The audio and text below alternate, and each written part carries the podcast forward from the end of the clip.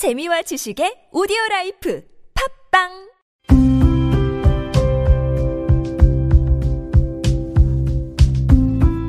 칼럼을 읽어드립니다.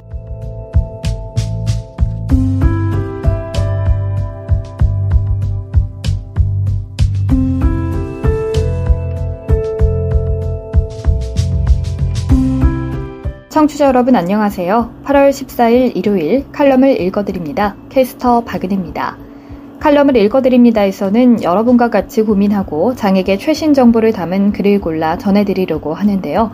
그럼 바로 오늘의 칼럼 만나볼까요?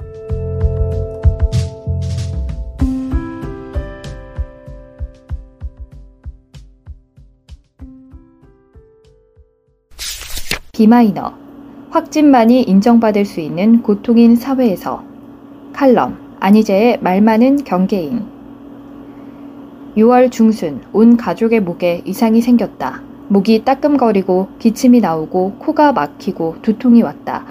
평소에 가장 건강한 아버지까지 감기 기운이 왔다. 코로나19가 끝난 듯한 느낌으로 지내던 시점이었다. 밀접 접촉자가 된 적은 수차례 있었으나 우리 가족 중 누구도 확진자가 된 적은 없었다. 자가진단 키트와 PCR 검사에서는 매번 음성이 찍혀 나왔다. 전체 국민 중 누적 확진자의 비율이 30%를 넘어간 이후로 나와 친구들은 사실상 이 정도면 집단 면역이 달성된 상태 아니냐는 이야기를 나누었고 2022년에는 외식할 때도 별로 조심한 적이 없다. 면역 억제제를 먹는 자가 면역 질환자인 나도 이렇게 지냈으니 건강한 사람들은 얼마나 무감하게 지냈을까? 학교는 다시 대면으로 돌아가고 직장인들도 재택근무를 끝내고 출근으로 돌아갔다. 그리고 사회는 이런 걸 위드 코로나라고 불렀다. 이상했다. 코로나19가 터진 직후 얼마 안 있으면 상황이 정리될 거라고 믿었던 2020년 봄에 나는 만약 코로나19가 끝나더라도 고위험군의 아픈 학생들은 한동안이나마 더 비대면으로 수업을 들을 수 있게 해달라고 사방에 메일을 돌리고 다녔는데 내가 생각한 위드 코로나는 코로나 이전으로 돌아가는 게 아니라 코로나로 인해 드러난 사회의 약한 고리와 그에 대한 고려에서 출발하는 새로운 가능성들로 다른 형태의 사회를 만들어 나가는 일이었다. 그런데 위드 코로나가 현실에서 지칭하는 사회란 누구든 코로나19에 걸릴 위험이 있지만 죽지는 않을 테니 일단 출근해야 하는 사회였다. 차라리 코로나면 좋겠다.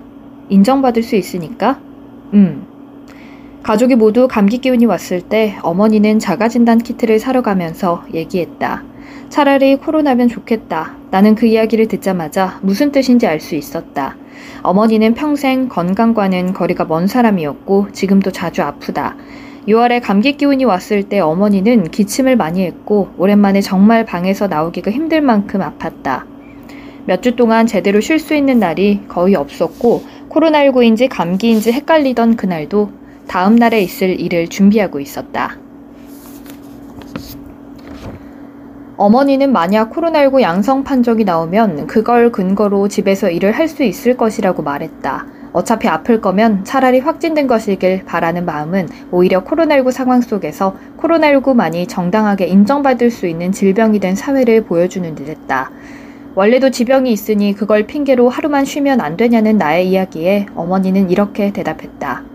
학생일 때는 핑계대도 되지만 비정규직일 때는 핑계대면 안 돼. 나는 무엇라 대답해야 할지 알 수 없었다. 아버지는 비염 치료 도구에 따뜻한 물로 용액을 만들었다. 나는 그걸 들고 화장실로 가서 코를 풀었다. 한쪽 콧구멍에 그 도구에 구멍을 대고 손으로 누르면 다른 쪽 구멍으로 물이 흘러나오면서 코가 풀린다. 이때 물이 목으로 넘어가지 않도록 아 소리를 계속 내줘야 한다. 나는 어머니의 말에 대답하는 대신 화장실로 가서 이상한 소리를 내며 코를 풀었다. 15분쯤 지났다. 세 개의 자가진단 키트에는 모두 C 옆에만 붉은 선이 하나씩 생겼다. 셋 다 음성. 아픈 우리에게 음성은 아프지 않다는 뜻이 아니라 인정받을 수 없다는 뜻이었다. 여느 때처럼 우리의 통증은 인정받을 수 없다는 사실을 다시 한번 마주했다. 이미 어떤 만성질환이 있더라도 소용없었다. 코로나19처럼 그것이 모두의 문제일 때 혹은 다른 건강한 사람들을 해칠 수 있을 때만 달리 말해 질병이 보편의 문제가 되거나 보편을 위협하는 문제가 될 때만 질병은 진지한 고려의 대상이 됐다. 아픈 사람이 자기 몸을 해치지 않고 일하기 위해 자가격리라도 하고 싶다고 바라야 하는 사회란 도대체 무엇일까 코를 푸는 내내 생각했다. 코는 풀렸지만 목은 여전히 아팠고 말을 크게 하기도 힘들었다. 누군가가 나를 이해해줄 채비를 하고 있을 때만 이해받을 수 있는 고통에 대해 생각했다. 하염없이 틀어놓은 유튜브 영상의 소리 뒤로 어머니 방에서 나오는 기침 소리, 무엇이 약점이 되어 잘릴지 몰라 아픈 날에도 누워서 기침을 하며 일해야 하는 비정규직의 불안과 억울함이 들렸다. 내가 할 수 있는 말은 달리 없었고 다음날 식사에 무엇을 준비할지 고민하는 것 외에 할 수 있는 게 없는 내가 소박하고 하찮아서 내 머릿속에는 코 푸는 소리만 가득해졌다. 원래도 채팅보다는 전화를, 전화보다도 만남을 더 좋아하는 나는 위드 코로나를 나름 즐기고 있었다. 체력이 부족해도 기왕이면 수업도 강의실에서 듣는 걸 더 좋아한다. 하지만 이미 수많은 행사들이 순전히 대면으로만 진행되도록 전환되고 있고 이는 곧 코로나19의 종식과 함께 찾아올 사회의 모습을 보여주는 듯 했다. 다시 비대면은 선택지에서 사라진 세상. 어떤 이유에서든 방에서 나가기 힘들고 자리에서 일어나기 힘들고 앉아있기 힘든 사람이 자기 몸을 덜 해치며 공부하고 일할 수 있는 선택지 중 하나가 사라진 세상. 코로나19가 이런 식으로 끝나서는 안 된다. 위기를 기회로 삼아야 한다던 이들은 모두 어디로 갔나? 코로나19가 얼른 극복해야 할 이례적인 사건으로만 취급될 때 코로나19 참사 안에서 질병과 함께 해야 하는 삶, 질병을 권하는 사회에 대해 더 많은 사람이 공감하고 대화를 나눌 수 있게 되었던 일말의 가능성조차 사라진다. 나아가 참사에서 죽어간 노동자, 노인, 장애인, 빈민, 아픈 사람들, 무분별한 동선 공개로 낙인 찍힌 성소수자들, 제대로 된 장례도 치르지 못하고 죽어간 확진자들에 대한 사회적 기억마저 사라지고 만다. 코로나19가 어떻게 마무리되어야 할지는 나도 정확히 모르겠지만 확실한 건 그 결말에 등장하지 못할 이들, 그리고 이들을 코로나19 이전부터 지금까지 꾸준히 지우고 있는 사회의 존재다. 질병이 단지 인간 신체의 근원적 취약성뿐 아니라 대부분의 사람에게 불가해한 화학적 영역에서 질병을 만들어내는 위험 사회의 문제이기도 할 때, 즉 질병이 오히려 우리 삶의 기본값일 때, 코로나19와 함께 한다는 것의 의미, 그리고 새로운 사회의 모습은 아픈 몸들의 경험에서 만들어져야 할 것이다. 지금 여러분께선 KBIC 뉴스 채널 매주 일요일에 만나는 칼럼을 읽어드립니다를 듣고 계십니다. 화상 매거진 칼럼 게임 세상으로 떠나는 여행 2편 강신혜 청운중학교 국어교사 안녕하세요 독자 여러분 지난 호에 이어 게임에 관한 이야기를 다시 하게 되었네요. 지난 호 말미에 오르나의 제작사에 VoiceOver 관련 문의 메일을 보내본다고 했습니다. 그 결과를 궁금해하시는 독자들이 있을 것 같아 먼저 말씀드리면 메일을 보낸 지 한 달이 넘은 지금까지 그 어떤 답장조차 없습니다. 보내자마자 자동으로 접수가 되었다는 메일이 왔기 때문에 발송이 되지 않았을 가능성도 없습니다. 메일을 보내면서도 90% 예상하던 결과라 실망은 하지 않았습니다. 다만 예전처럼 오르나의 열정을 불태우며 플레이를 할 수 있을 것 같지는 않습니다. 게임은 계속하고 있지만 또 언제 어떤 업데이트로 플레이를 못하게 될지 모른다는 생각에 투자에는 소극적이 되었습니다.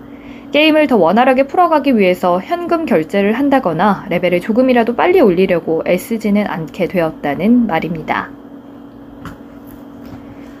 이번 일을 겪으면서 몇 해 전 겨울을 떠올리지 않을 수 없었습니다. 무료한 어느 늦은 밤, 저는 앱스토어를 뒤적이다가 텍스트 게임 하나를 발견하게 됐습니다.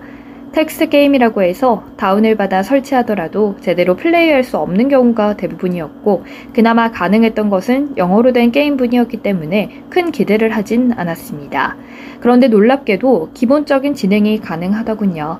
내용도 취향 저격이라 그날 밤을 거의 새다시피 게임을 붙들고 연구해서 대략적인 플레이 요령을 터득했습니다.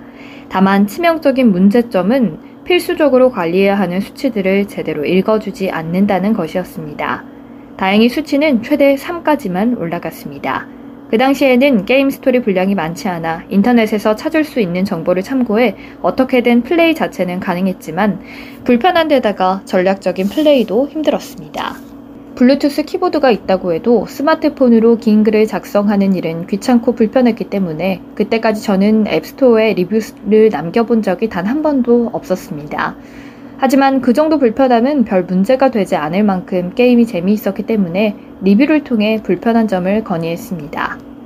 막상 건의해놓고도 별달리 큰 기대는 없었습니다. 대기업에서 만든 생활에 꼭 필요한 서비스에 대해 접근성 건의를 해도 무시당하거나 의례적인 답변만 돌아오는 경우가 흔한데 영세한 게임 회사야 오죽할까 싶었으니까요. 그런데 며칠 후 리뷰를 확인해 보니 제가 예상했던 것보다 훨씬 빠른 시기에 긍정적인 답변이 달려 있었습니다. 그 이후로 개발사에서는 VoiceOver 사용자들의 접근성을 고려하는 업데이트를 시작했고 그 업데이트는 꾸준하게 현재까지 이어져 해당 게임사에서 개발하는 다른 텍스트 게임에도 적용되고 있습니다. 지난 6월에도 그동안 상당히 불편했던 꽤 큰 문제점이 고쳐지는 업데이트가 있었습니다. 이미 언론에도 알려졌던 내용이라서 바로 눈치채신 분들도 계실 테지요? 네, 맞습니다. 반지하 게임즈의 서울 2033에 관한 이야기입니다. 기대를 크게 하지 않았다고 해도 공개된 스토어에 리뷰를 남기면서 거절을 각오하는 작은 용기가 필요했는데 그것에 응답받은 일이라 저에게도 좋은 기억으로 남아 있습니다. 하지만 저는 이 이야기가 여러 매체를 통해 단순한 미담으로만 소비되는 현실이 안타깝습니다. 반지하 게임즈에서 서울 2033의 시각장애인 유저 접근성을 고려해 업데이트를 하는 이유는 장애인 복지에 대한 대단한 신념이 있어서는 아니라고 여러 매체를 통해 꾸준히 밝혀오고 있습니다. 반지하 게임즈는 최대한 다양한 유저들과 만나는 것이 개발 철학 중 하나인데 그 다양한 유저들 중에는 시각장애인도 포함되어 있었던 것이죠. 운이 좋게도 큰 자본이나 고도화된 기술이 없어도 이미 어느 정도 접근이 가능한 텍스트 게임이었기 때문에 소규모 개발사의 역량으로도 가능했던 부분도 크게 작용했습니다. 그런데 단순히 그게 전부였을까요? 만약 그랬다면 반지하 게임즈의 서울 2033뿐 아니라 유사한 방식의 다른 게임 중 몇몇이라도 시각장애인 유저들이 플레이를 할 수 있어야 합니다. 그러나 안타깝게도 반지하 게임즈의 텍스트 게임을 제외하고 한국어로 플레이 가능한 모바일 텍스트 게임은 거의 존재하지 않습니다. 텍스트 위주의 게임을 만든 일부 개발사에 시각장애인 몇몇 분들이 건의도 해보았다고 합니다. 무시당하거나 부정적인 답변밖에 받지 못했다고 하더군요. 물론 게임은 생활의 필수적인 게 아니기 때문에 우선순위가 밀리는 것도 원인 중 하나일 것입니다. 하지만 그것만이 이유일까요? 제가 처음 리뷰를 남겼을 때 반지하 게임즈에서는 실제로 가능하다는 부분에 주목하고 구체적으로 어떤 방법으로 플레이를 하는지 이 같은 부분 또 즉 개발에 필요한 부분에 관해서만 질문을 할 뿐 시각장애인이 도대체 왜 어떻게 게임을 하는지에 대해서는 관심을 드러내지 않았습니다. 지난호에서 언급한 오르나를 같이 플레이하는 왕국원들이 시각장애인이라고 밝혔을 때 눈도 보이지 않으면서 어떻게 게임을 하느냐고 묻기보다는 실질적으로 불편한 부분을 찾아 도와주셨을 때 일이 자연스럽게 떠오르더군요. 시각장애인으로서 사회생활을 하면서 많이 들어봤던 질문 중 하나가 밥은 어떻게 먹냐? 였습니다. 대학에 입학하거나 새 학교에 부임할 때 등 새로운 곳에 갈 때마다 예외 없이 받은 질문입니다. 지금도 들으면 무시당하는 것 같아서 불쾌하기는 합니다만 그 질문을 하신 분들이 아기를 가지고 기분 나쁘게 하려고 물어보신 것은 아니라고 생각합니다. 다만 장애인이라면 비장애인과는 뭔가 다를 것이라고는 막연하고도 어렴풋한 편견이 무의식 중에 드러난 것이겠지요. 그렇게 질문을 하셨던 분들이 대부분 같이 생활했을 때 의도를 가지고 타인을 차별할 만큼 나쁜 분들이 아니었고 지내다 보면 곧 저를 동등한 사람으로 대접해 주었습니다. 물론 우리가 당하는 많은 차별의 이유를 거슬러 가다 보면 돈과 효율의 논리가 나올 때가 많습니다. 하지만 그 외 많은 차별은 사회 구성원들의 인식만 바뀌더라도 개선될 여지가 충분하다고 생각합니다. 그러한 인식을 바꾸기 위한 국가와 공동체의 노력이 충분한지는 별개의 문제지만요. 꼭 대단하게 장애인을 돕고 싶다거나 좋은 일을 하고 싶다는 마음이 아니더라도 그냥 장애인도 장애 때문에 불편한 점은 있을지라도 비장애인과 똑같이 감정을 가지고 욕구를 느끼며 건전한 시민으로 살아가기 위해 노력한다는 당연한 사실만 염두에 둔다면 이전에 장애인과 연이 없어 살아왔던 사람들도 장애인과 어려움 없이 어울릴 수 있고 그런 사람들이 늘어나다 보면 사회 전체가 조금씩 더 나아질 수 있을 걸로 생각합니다. 우리가 바라는 것은 대단한 것이 아닙니다. 서울 2033의 접근성 업데이트가 이뤄지고 시각장애인 사이에서 인기를 끌었던 것은 게임이 재미있었다는 점이 가장 크겠지만 그 어떠한 추가 기능을 설치할 필요 없이 VoiceOver만 켜면 정안인들과 같은 게임을 별다른 제약 없이 즐길 수 있었다는 점이 신선하게 다가왔던 것도 큰 비중을 차지했습니다. 시각장애인 전용으로 개발된 일부 서비스가 외면받은 것도 위와 같은 결에서 보자면 장애인 전용이라 비장애인들이 이끌어가는 주류와 너무나 동떨어져 있기 때문이지 않을까 조심스레 생각해 보기도 합니다.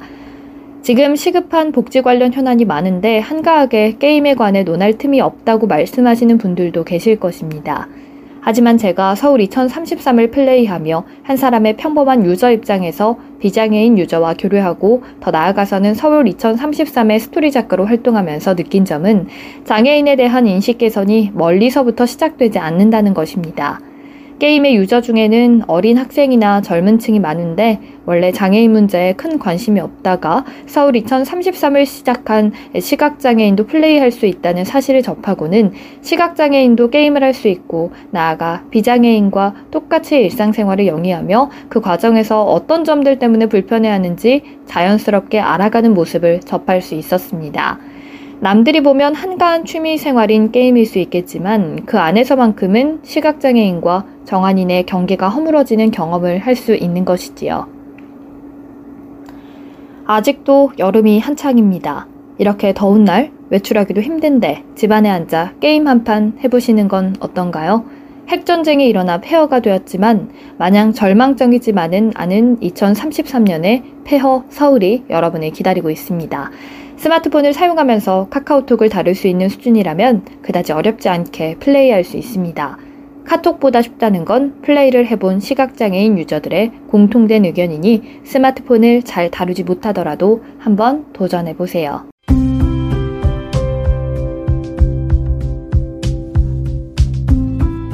8월 14일 일요일 칼럼을 읽어드립니다. 오늘 준비한 소식은 여기까지입니다. 지금까지 제작의 이창훈, 진행의 박은혜였습니다. 끝까지 청취해주셔서 고맙습니다.